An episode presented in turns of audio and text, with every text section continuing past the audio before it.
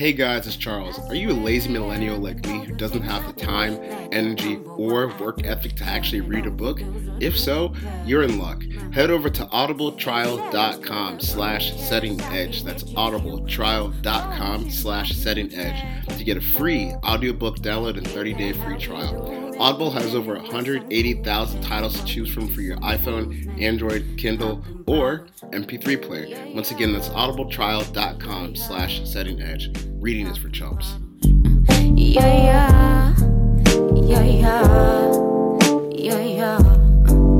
Welcome to episode 40 of the Setting the Edge podcast. I'm Justice Mosqueda. You can find me on Twitter at JewMusk.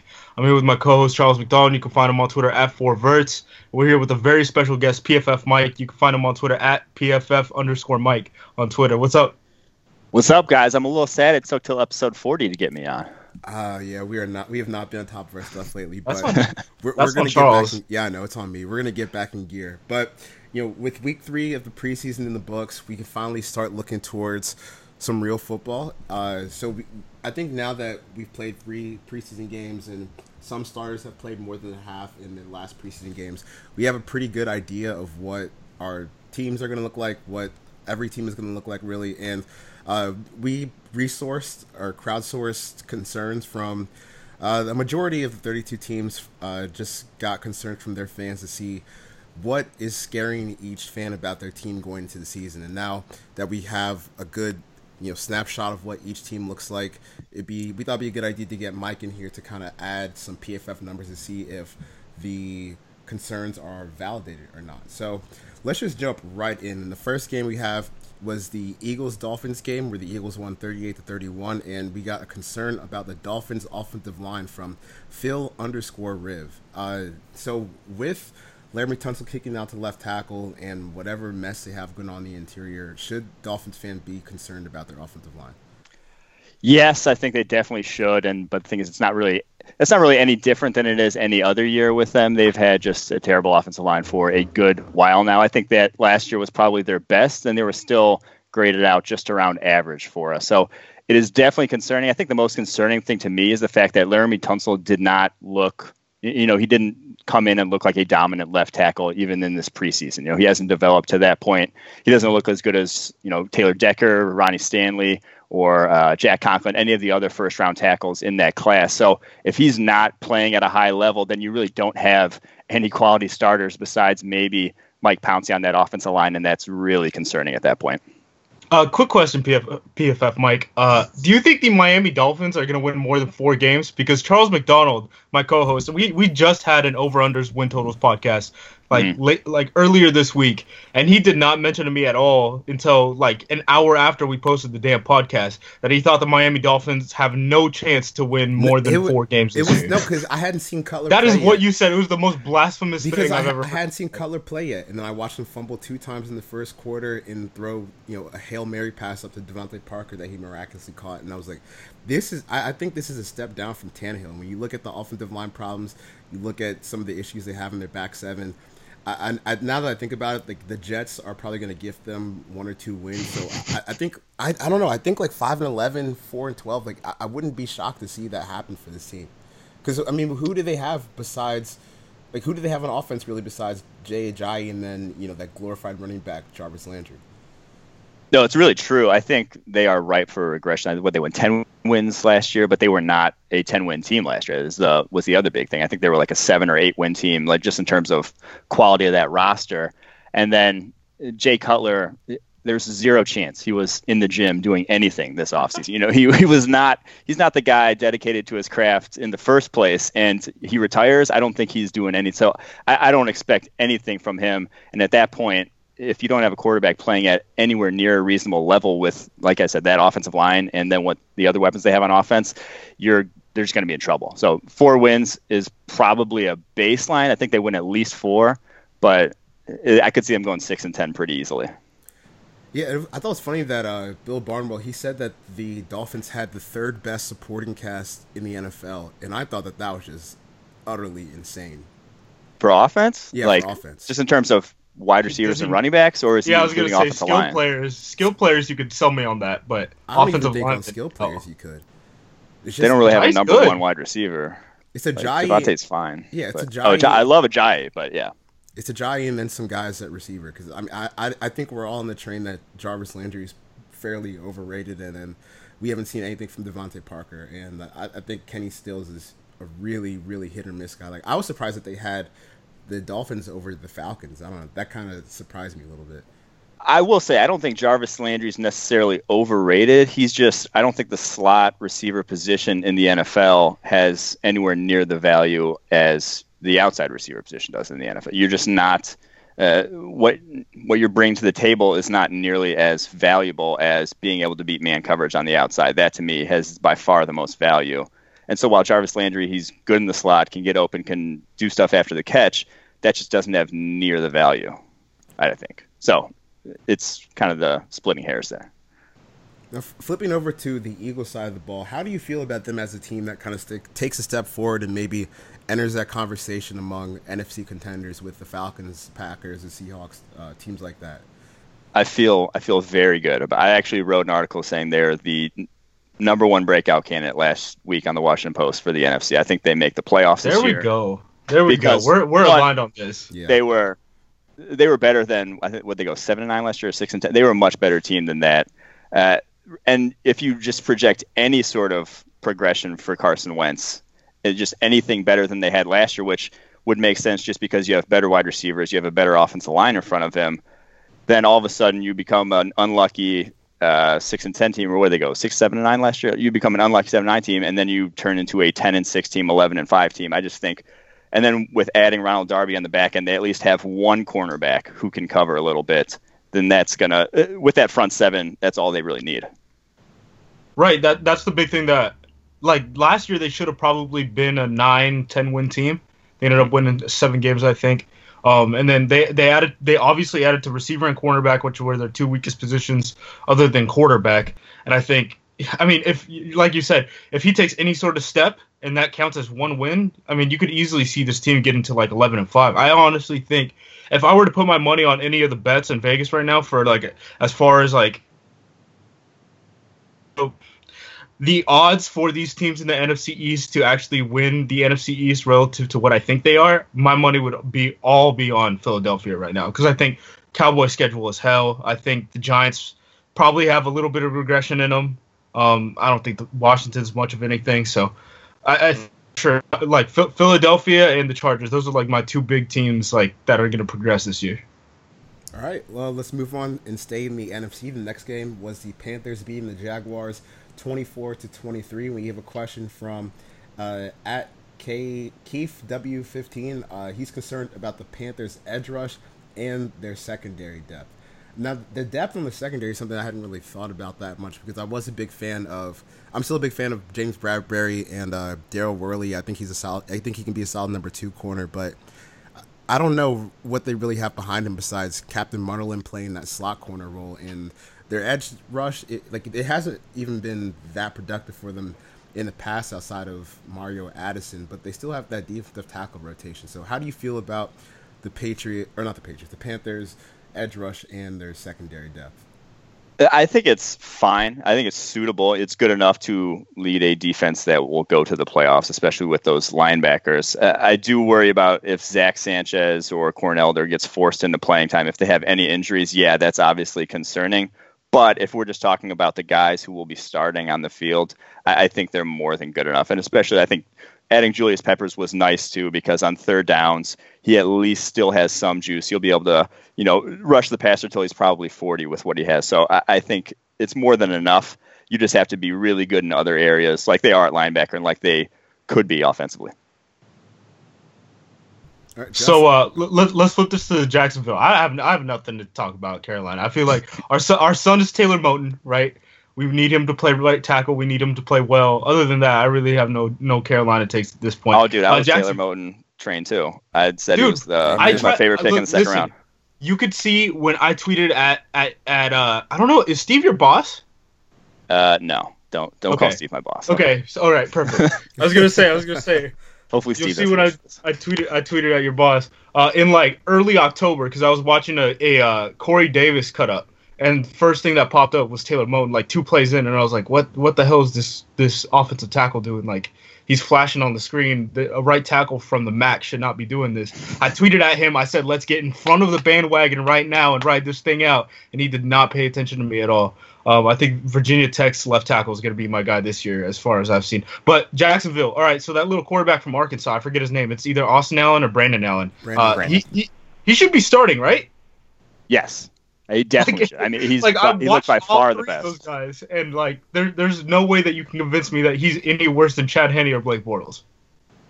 No, I, I thought he. I, I thought he was better than where he ended up getting drafted coming out. I thought he had was very accurate passing the ball. I know he had tiny hands or something. He had like nine inch hands, but uh, I thought he was accurate. He made some bad decisions, but you know everyone does in college. I thought, uh, and no worse decisions than someone like Blake Bortles is going to make. So. Uh, you know what you have in Henne, you know what you have in Bortles. Why not give that dude a chance? He made one throw down the seam against, I think it was the second preseason game that was just unreal in like the two minute drill put it in like between the safety and the linebacker and the cover two holes, just nasty.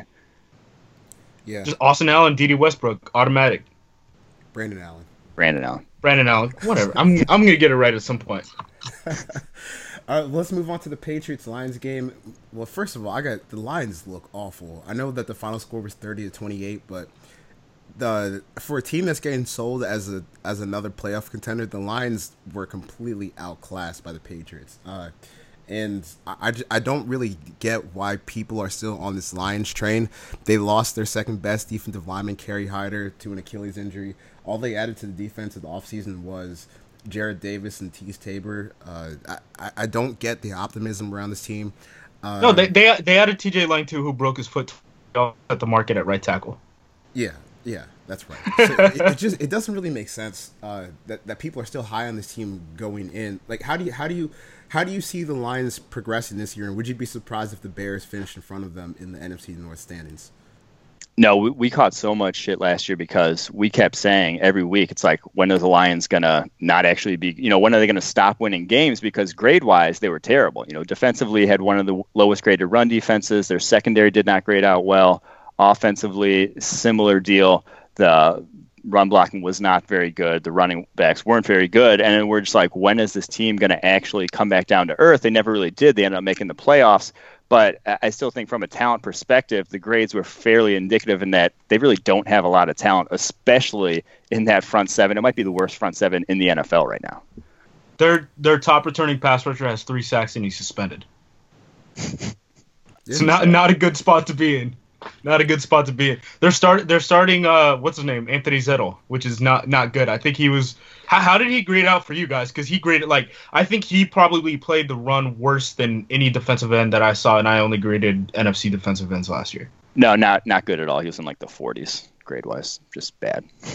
Goodness. Only played like 200 some snaps though. So Yeah, and I, I think last season you saw it was the it was a late season game on Monday night against the Cowboys, and they just got dominated like in, in every phase of the game, and you're just like, man, this is not a team that that's good or can make a, a run in the playoffs. And the DVOA DVOA wise, they had the worst defense in the league. So all, you added was an off ball linebacker. You lose. Uh, you, you lose Kerry Hyder. You add a, a cornerback who runs in the four sixes, four sevens.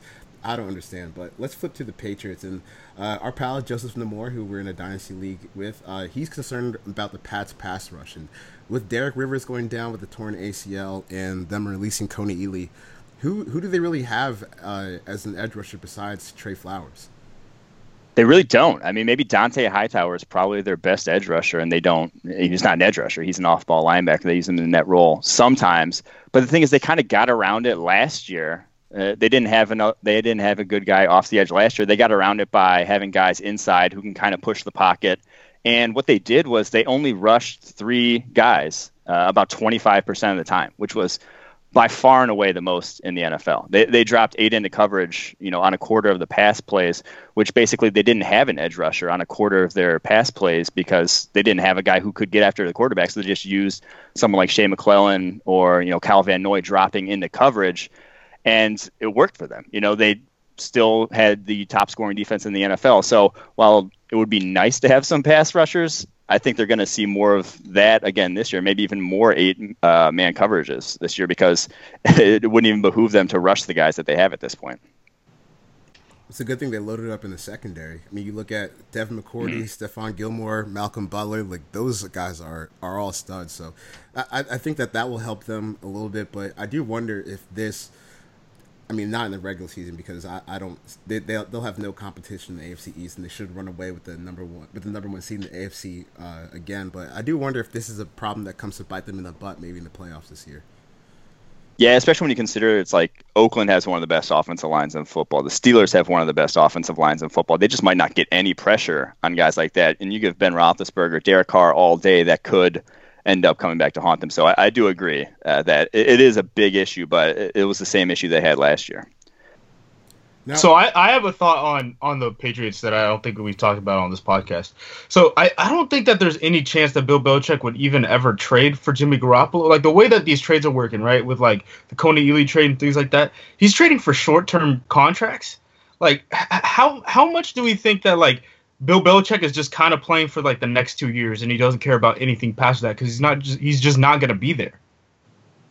I feel like they would have used even more cap. They like still left with some cap room. I thought they would have signed even more free agents if that was the case. I mean, it's, it's still it's still a roster that's going to be loaded in four or five years. I'd say. True. yeah, oh, God, I'm so sick of that team. Uh, Dude, I know. Uh, our, our pal Jeff Risdon, who covers the Lions and the Browns and the Texans, uh, he covers the Texans and Browns for the USA Today wire sites. Uh, he wanted to. He had a question: Is Kenny Golladay Calvin 2.0 or Jeff Janis? I don't have any Kenny Golladay takes for you, so y- y- the floor is yours on that one. Man- Man, it's so early. I, I really hate judging guys off of preseason football. Uh, He did look good, uh, you know. In well, I think he's had like eighty some snaps, uh, which tha- that's obviously like good. It's good if you look good in preseason. It's if you look terrible, that's bad. But you'd obviously rather a guy look good. But we've seen guys like I remember last summer, Tajaé Sharpe was like the Titans' number one receiver for a while, and that never really came to fruition. You know, guys flash and sometimes nothing ever happens of it. So while I'm a fan of his game, uh, he has a NFL type body. It's still just way too early for me to have any sort of take on where he's going to be in his career. Can't trust receivers. Okay, moving on. Moving on. Uh, all right, we didn't get we didn't get any questions for the uh, Seahawks Chiefs game, but I saw an interesting question on the timeline last night. Uh, how would you guys feel if the Chiefs traded Alex Smith two first round picks to the Rams for Aaron Donald? Would that even be enough to get Aaron Donald back? That's a good question. Um, I feel like it would not be enough because Alex Smith's really doing nothing for the Rams. Like, I guess it's a quality backup, but he's costing a lot against your cap also. Um, I think the Rams have like two million dollars in cap space. Too. Yeah, I don't even think they can afford that. and it's like and it's like two first. They I think they already lost next year's first uh, for the Pat Mahomes trade. So now you have three straight for three straight times without a first. I I just don't think either team would do that trade, to be honest. No, but uh, the Rams they're in a disgusting situation with their cap. They don't even have enough money to pay Aaron Donald with how they've Yeah. mismanaged that situation. yeah, I, I don't know why they were throwing the farm at uh, that cornerback uh, whose name's Trumaine escaping. Johnson. Trumaine Johnson. Johnson. Yeah. And then why they why they traded for Sammy Watkins with a second round pick when you know Aaron Donald is on like he's currently on a holdout and you're trading for for uh, Sammy Watkins on an expiring deal when like is Les Snead going to be there in 2018? Why are you guys letting him use the, those picks? like I, I really there's like five levels of me like not understanding. It's like you already you just paid Tavon Austin and and Robert Woods seven, uh, 72 million dollars combined. Tavon Austin this year has a higher cap hit than Tom Brady. Like I- Those were the like- much bigger issues. The the Woods and the Austin deals were just out of this world. No one they were competing against no one for those deals. No one in the right minds would have given them close to that. No, I, I don't I don't understand this team, man. I have no idea. And then like this this Aaron Rodgers piece just came out on ESPN and it's talking about how much he loves LA and things like that. Now I'm scared he's gonna end up being a Ram. Like just bad just bad things. Just I I want no parts of this franchise at all. Yeah, they're just out here like it's a strip club, just raining ones on these mediocre receivers. I, I don't, I don't understand them at all.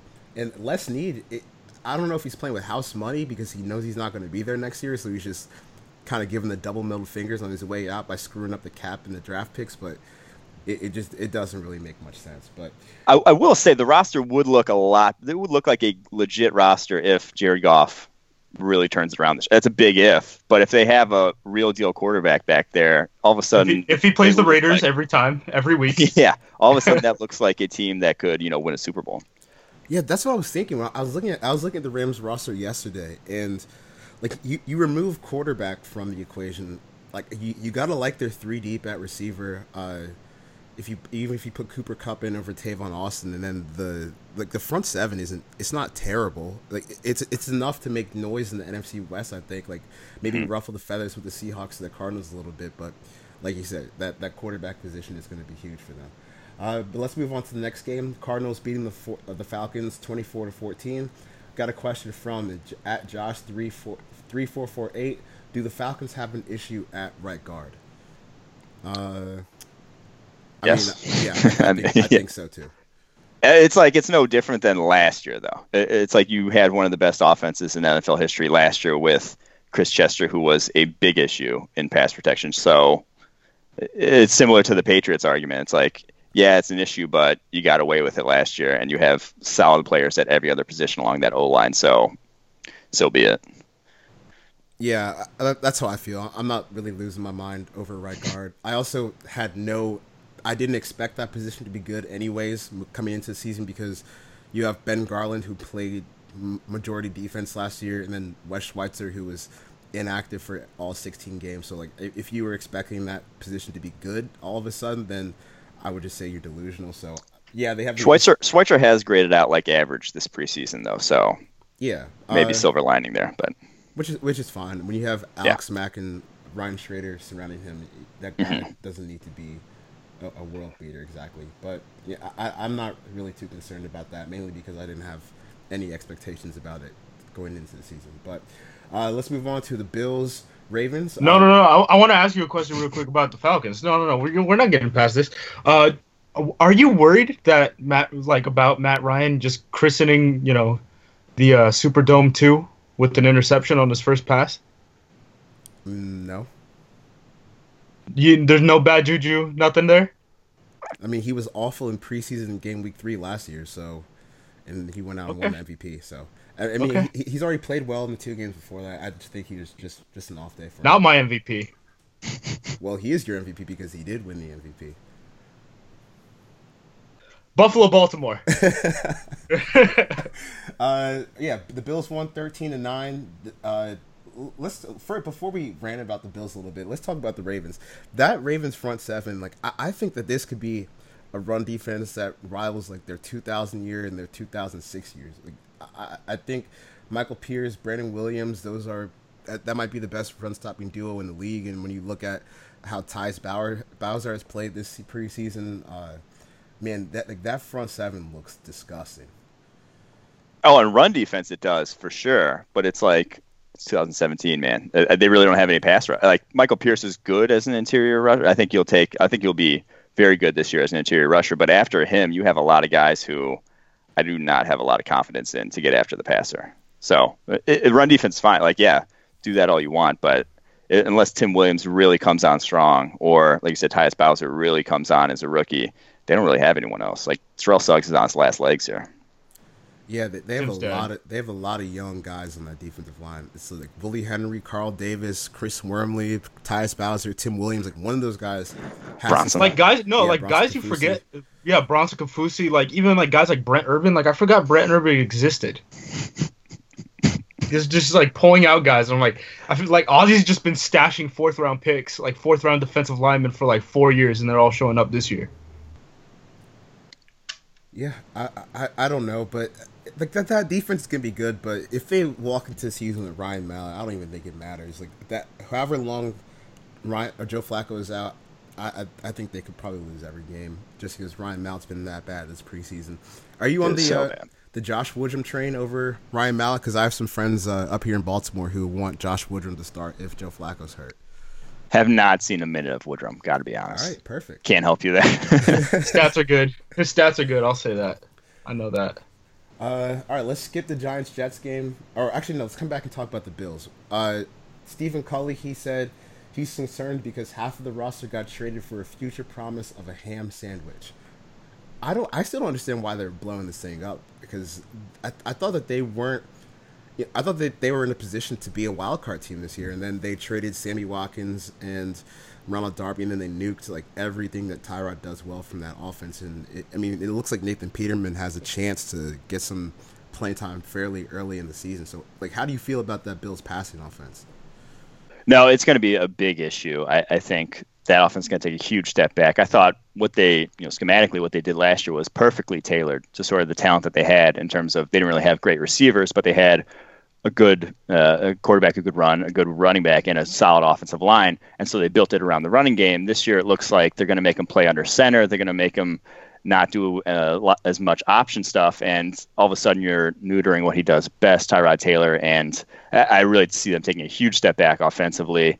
Uh, I'm not surprised though that they blew it up because it was kind of a good, not great roster. Like it was the team that goes 10 and six for like three straight years, but never really actually gets to the Super Bowl uh, is the kind of roster they had. So uh, if you're a new GM going into a place like that, I can see why you'd want to.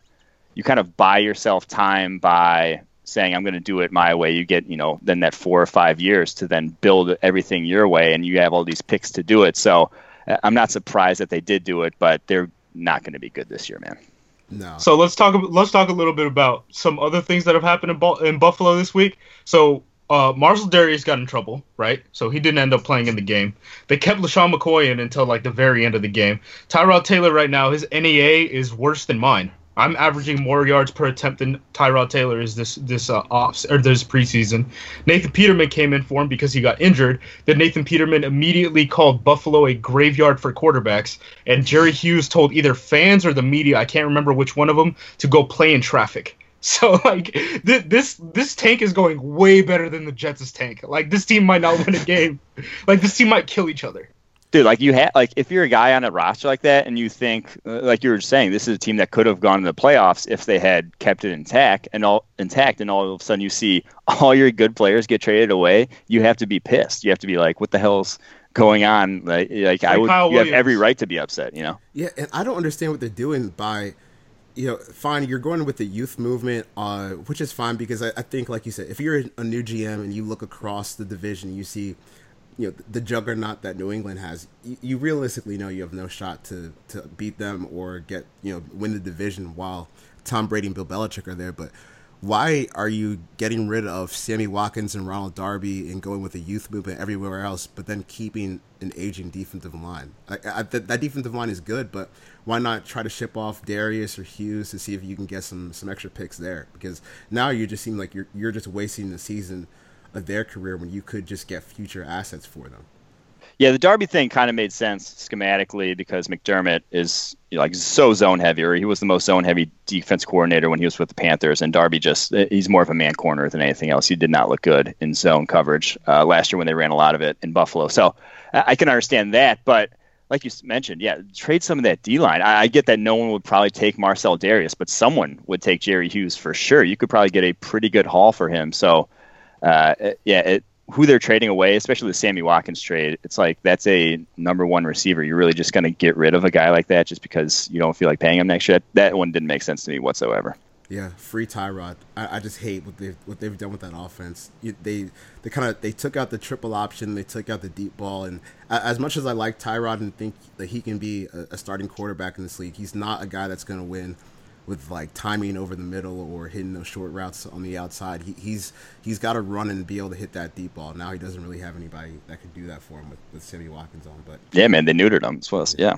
Enough crying about the Bills. Uh, let's let's skip the Giants Jets game. I, I, don't really think there's much to talk about there. Uh, let's talk about the Colts Steelers game. Colts won 19 to 15. Uh, at Ben on Football is concerned about the Steelers' backup quarterback situation, which I get because Ben Roethlisberger does tend to miss a game or two per year, uh, yes. and Josh Dobbs has not been good this uh, this preseason at all. That's an understatement. Uh, and yeah, and, and obviously Landry Jones is just he's not a starting quarterback in the NFL. He's not a guy you even want touching the field in the NFL. So, yeah, you should be concerned because Roethlisberger. I mean, he was debating retirement. Another guy similar to Jay Cutler, where I don't think he's keeping himself in impeccable shape every offseason So uh, uh, there's the risk of him getting injured just increases every single year. Landry Jones probably going to have to play some time here, and that's a little concerning. A lot concerning, actually. Not great. I know, like when you look at yards versus versus expectation, like Josh Dobbs is having the worst, the worst preseason of anyone, and then it's followed up by Tyrod. My. Not good. Hor- horrible for your brand, man. Just I the know. worst. Yeah, me. I think You're a I think Dobbs Card, Card, Cardell or something was third. You were a Dobbs fan, Charles? no, but people call me Josh Oh. Dobbs. Cause Oh, that makes yeah. a lot of sense. Okay. What are, you, what you try- what are you trying to say? It makes a lot of sense. makes more sense than being a Dobbs. it does. It does not make a lot of sense, but it, it does make more sense. yeah. I've even when I talked to Dobbs, he was like, "Man, we don't even look that much alike." I was like, "These people are racist." That's what I'm saying. All black people look the same. Uh, do we have any Colts takes? Any anything we want to get off about the Colts besides they might be like Jets tier without Andrew Luck? Dude, that's the thing. It's like, is Luck even gonna? Is he gonna play? Like, is this gonna be 2015 Andrew Luck, where yeah he plays, but then the shoulder's so bad that he's just horse crap the whole time? Like, I, I'd be very concerned if I was a Colts fan because your roster is one not good, and then two, your quarterback just can't stay on the field. That's like the two things you kind of need to win games. Yeah, I wonder what they do here because uh, let's say Andrew Luck has a, a 10 week injury. Do you just put him on IR and punt the season and get rid of Chuck Pagano? Well, like, wait, by, by week by week eleven, by week eleven or week twelve of Scott Tolzien, you're gonna be out of the playoff hunt. Oh, so it yeah, does it yeah. does not matter. It doesn't matter. You might as well put him on IR. Yeah, just it's- Yeah, I mean, you probably do. Like, I, I, I don't see why they kept Pagano. This is the big thing. It's like that. That, that kind of just seems like you're punting this year. I would have blown it up last year, to be honest. Yeah, I was hoping that they. Uh, I I mean, I'm a big Luck fan, so I was hoping that they had uh, signed Kyle Shanahan because I think Yeah, he would have been. that's what I awesome. wanted to. He would have been awesome in that offense, like the way he can run and throw on the run. But they they kept Chuck Pagano for some ungodly reason, and, and I- I think Chris Ballard Chris Ballard's the right guy at GM, but it, it, it's going to take more than one offseason to kind of rebuild that team. And Year Luck- one of the rebuild. Yeah, if, if Luck Year one. if Luck can't play, then that that's a team that's that's gonna be picking the top five of the draft because they, they just don't have any talent. And we just saw Vontae David Devontae Davis just get hurt yesterday. Uh, all right, let's move on to the Browns Bucks game. The Browns won thirteen to nine. Uh, Jonathan M. Dennis Jonathan M. Dennis is concerned about the Browns secondary. They cut Joe Haden today, but it's not like he was gonna be uh, a, a big contributor anyway. So he says Browns secondary. BBC. Excuse me. About to lose our sponsorship. Which is uh, Brian Boddy, Boddy Calhoun, and uh, and What a nickname! and Jamar Taylor are decent CBs, and Peppers looks like he will be good, but that leaves two positions in the nickel. So, how concerned should Browns fans be about this secondary, or should they not really be concerned because they knew it was going to be a terrible unit all along? no, I mean, I think you want to be again as bad as possible this year if you're the Browns. Get as many high draft picks again because, like I've been saying, all this is not your year. If you're the Browns, you're close, but this is not going to be it. So it behooves you to still not win games this year to get high draft picks. Uh, but uh, my biggest criticism of the Browns over the last two years, they've uh, I love what they've done in terms of acquiring draft picks, uh, acquire as much talent as possible, but they've completely ignored the cornerback position in the draft. I think they've taken one in the past two drafts, and it was like in the sixth they have round had like 50 picks. and they've had yeah that's the thing they've had so many picks it's like draft six cornerbacks if you hit on three all of a sudden you have a good pass defense you know like it doesn't it doesn't take a lot to have a good pass defense in the NFL all you need is three good cornerbacks. You can have you can be bad basically almost anywhere else. If you have three good corners you have a good pass defense. I, I just don't see why the Browns didn't uh, follow that strategy a little. Especially that year when Hue Jackson first got there, or maybe it was yeah, it was his first offseason there, and they drafted how many receivers did they draft last year? Like five, with Corey Yeah. Coleman, Ricardo Louis, Rashard Higgins, and then uh, like Seth DeValve. He's he's playing tight end, and then somebody else I don't remember. But, Jordan Payton Right, Jordan Payton. So like, how can you draft all those guys and then not address cornerback at all? And they didn't address cornerback really this year either. So I I, I think that I, I I think they're maybe just trying to keep tanking and losing uh, draft picks, but that front seven looks like it, it's gonna it's gonna be the real deal this year. Oh man, I love watching Myles Garrett in the preseason was so much fun. I was so happy that he came in and dominated because I think Sam at PFF Sam had been like trashing uh, him in terms of him like struggling right away, and I'm like, dude, there's no chance he struggles right away. Like, have you seen the guy move like on a football field? So he looked he looked like he's going to be you know top five sort of guy right away, which is dope to see. All right, let's go there. How, how many how many pass rushers just guesstimate that you would take over Myles Ooh. Garrett right now? So Let's do this. like all defensive line or just edge guys? Uh, edge guys. Let's just go edge guys. We'll count Alright. Bosa. We won't count Watt or uh, Michael Bennett. Okay, that's fair. So I'll go Khalil Mack, Von Miller. Uh, still going to take Bosa over him just because we've seen him do it for a full season here. Um, man, I, I would have said Justin Houston in his prime, but He looks washed, huh? Yeah, he, he Yeah, dude. look wild. Yeah. Uh, and I'd probably take Brandon Graham, and then after that, uh, it's like mm, that's about it. Where I'd really uh, there's a conversation after that. I'm with you. So someone was like, well, "Let's wait for him to play a game first. I told them I waited three games before I said something like that. So, like what he did to Ereck Flowers in that Giants game was bordering bordering on assault. I mean, he's he's he's an animal. And it's just cool to see the Browns like they finally are headed in the right direction. They finally have some real talent on defense. It looks like they have a talented quarterback. Uh, I'm excited to see them try and get out get out of the cellar over the next few years. And I, I think that the the Browns defense are kind of going to be like the inverse of the Falcons defense last year, where the Falcons they had a bad front seven and a pretty good secondary, but it, it was still like a fun unit to watch, even if they gave up a, a lot of yards. And I think the Browns are going to be the opposite of that, where they have a, a pretty fun, pretty good front seven, bad. Uh, bad secondary, but you know it, it's still a fun defense to watch because they have a lot of young, exciting, fast players uh, growing on that side of the ball.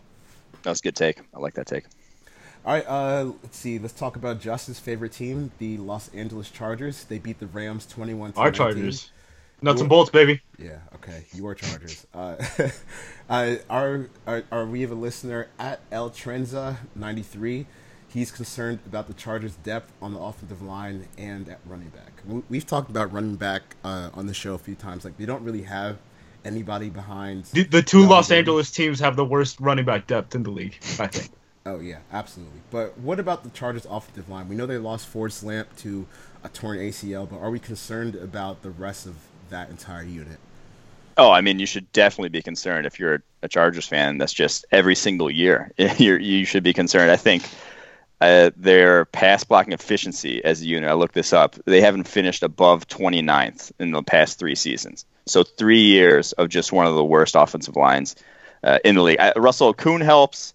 Uh, I think Dan Feeney helps, but it's like it, they just get guys get injured every year. It seems like they're playing, having to have a new starting five week in and week out, and it just never works. So, is this year going to be different? I think it's going to be better. I do think it's going to be at least they have close to an average, maybe a slightly below average O line, but I, I wouldn't get my hopes too high because it's the Chargers, and every year it seems to go downhill for them.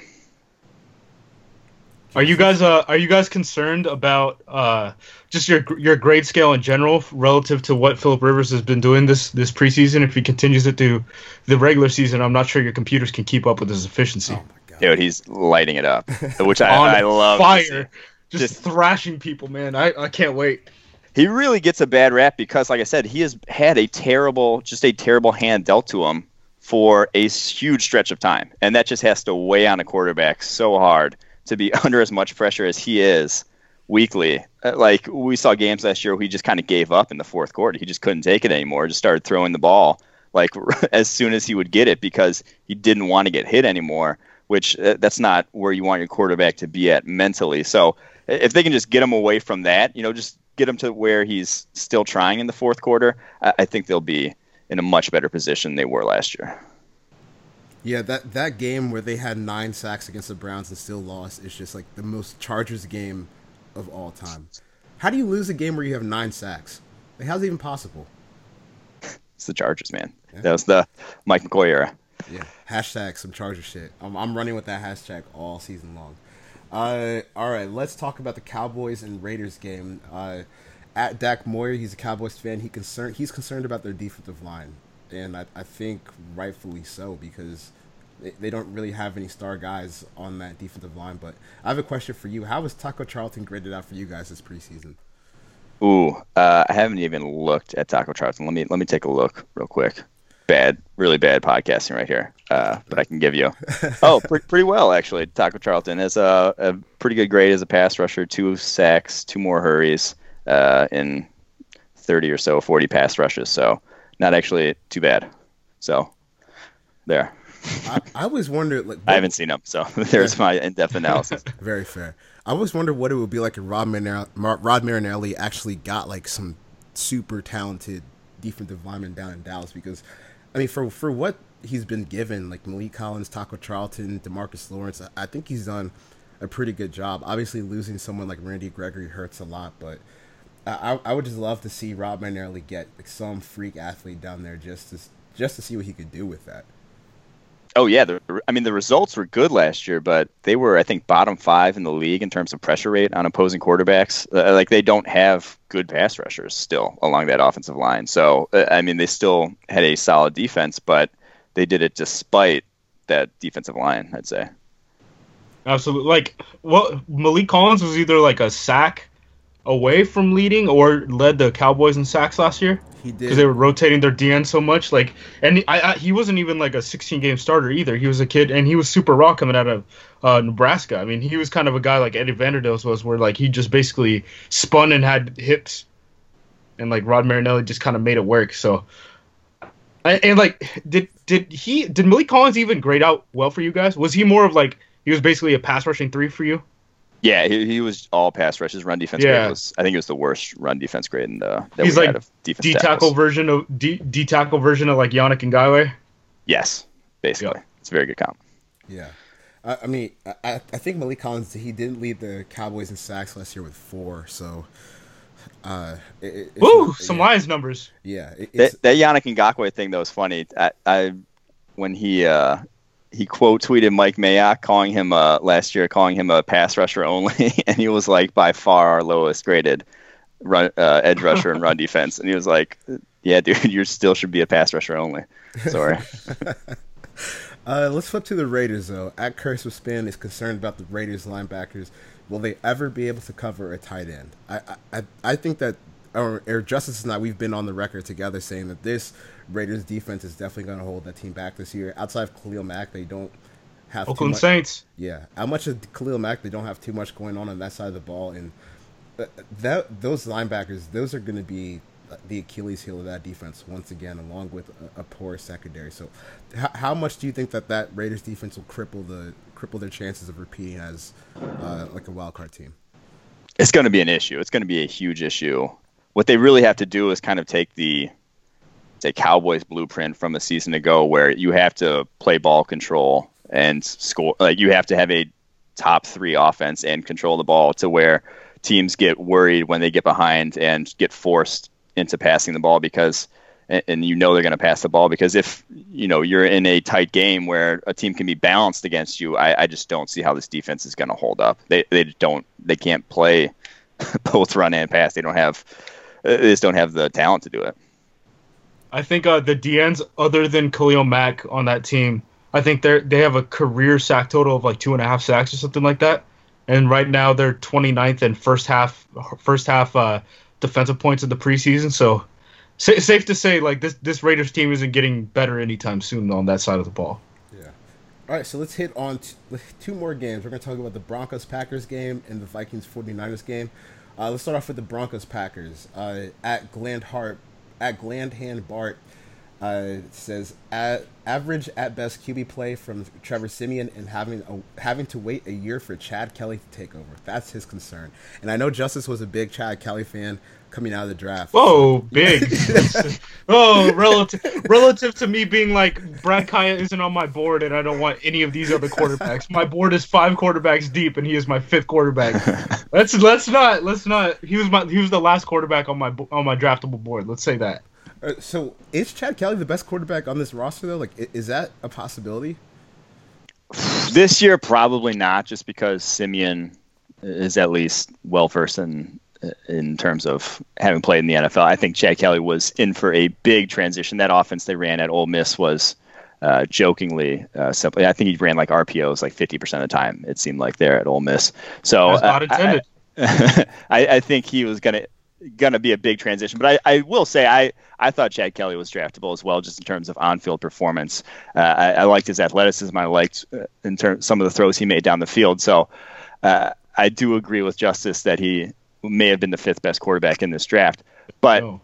uh, I, Trevor Siemian might not even give you average play here. They- They're really behind the eight ball. I, I think the Broncos are another team where I look at them and just think, how did they get better from a season ago and can't really find a spot that they actually did. They got they got worse at edge rusher. I can tell you that with all the injuries and Demarcus Ware going, and their defense is getting a little chippy. Charles, you see that? Uh, Aqib Talib, Yep. Aqib Talib, and uh, Todd Davis. Aqib Talib stepped up to him, and they got a little chippy, and he, he turned Todd Davis into a Mexican. It was crazy. oh my god! Yeah. Are, are you I did on, not see this. Are you Mike, are you on the are you on the uh the Paxton Lynch is done train?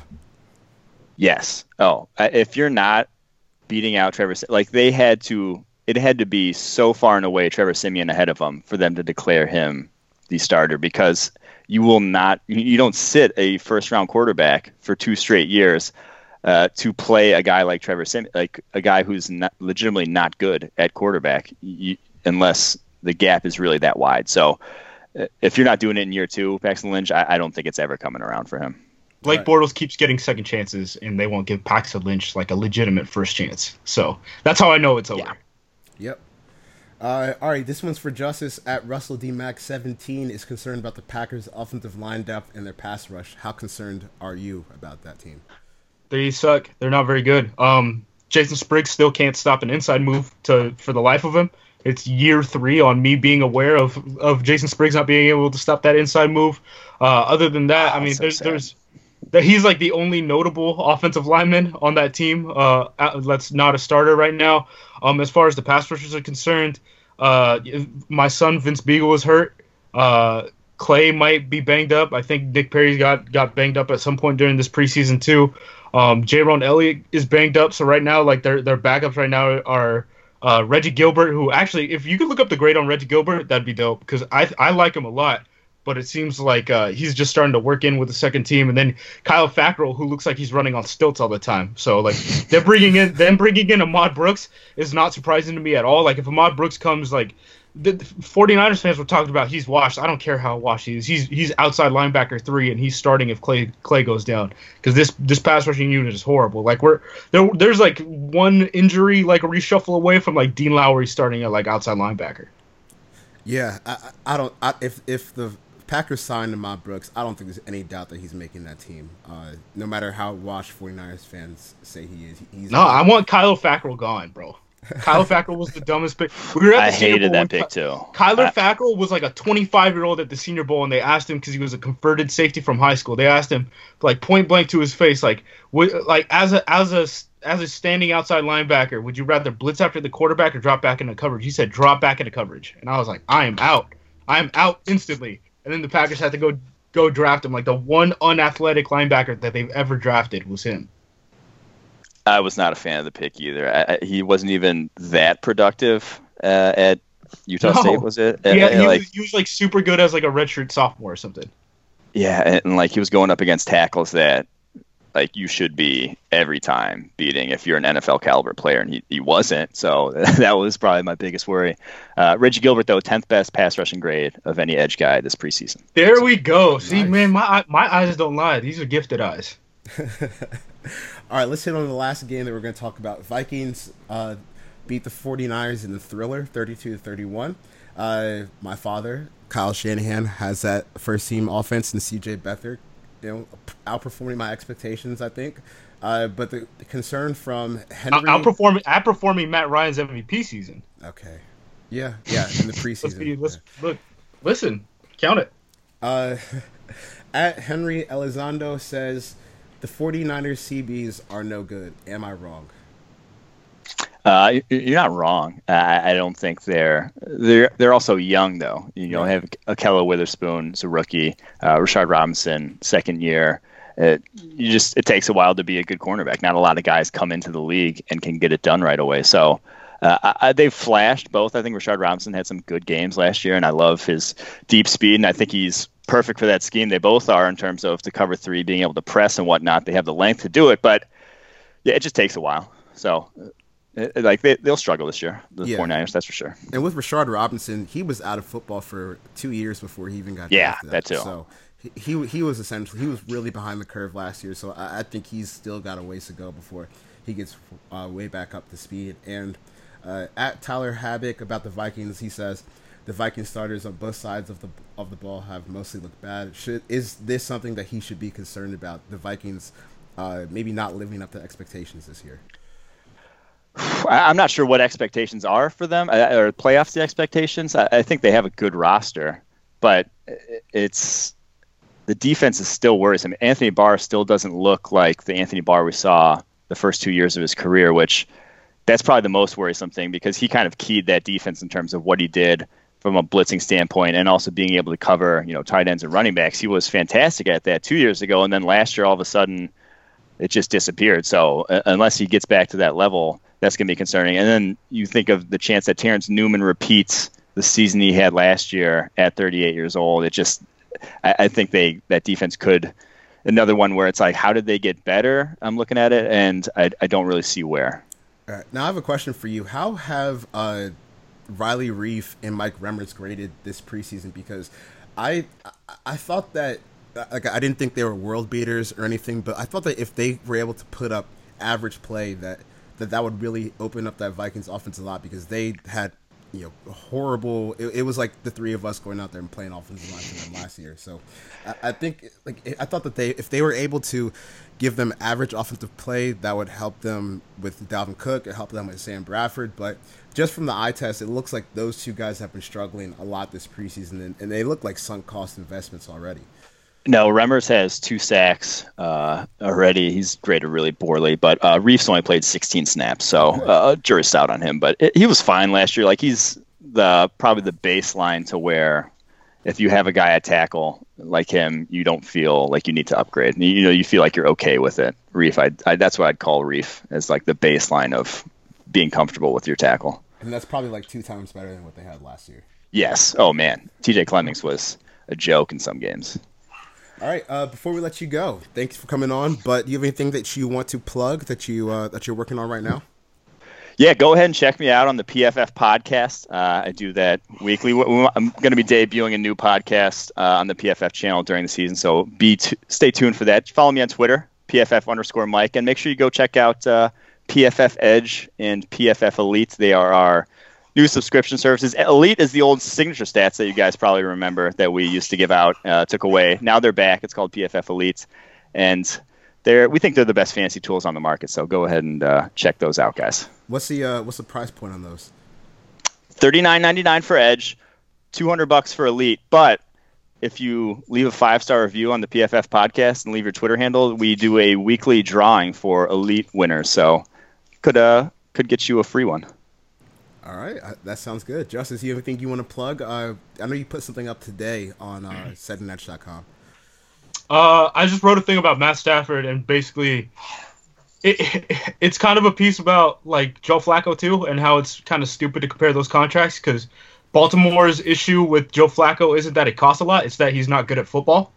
Um, and those are very distinct problems.